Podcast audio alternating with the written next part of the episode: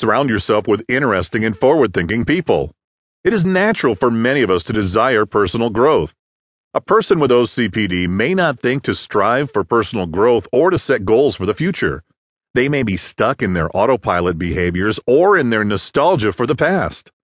A mentally healthy individual should not force themselves to remain in a rigid and strict lifestyle that the OCPD person desires for themselves.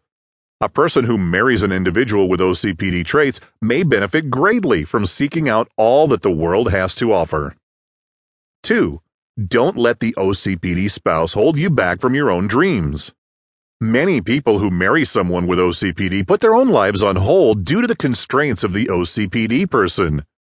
If your partner is stuck in repetitive behaviors, frozen in action, unable to socialize, or has sensory processing disorders, you should not allow these deficiencies in your partner to hold you back from realizing your dreams. You can still show love and support toward your partner by being there for them but you can also give them time and space to do their own activities while you are enjoying your own hobbies. 3. Don't allow the OCPD person to criticize you or lower your self esteem. Be strong in who you are. The OCPD person might be critical, controlling, and belittling.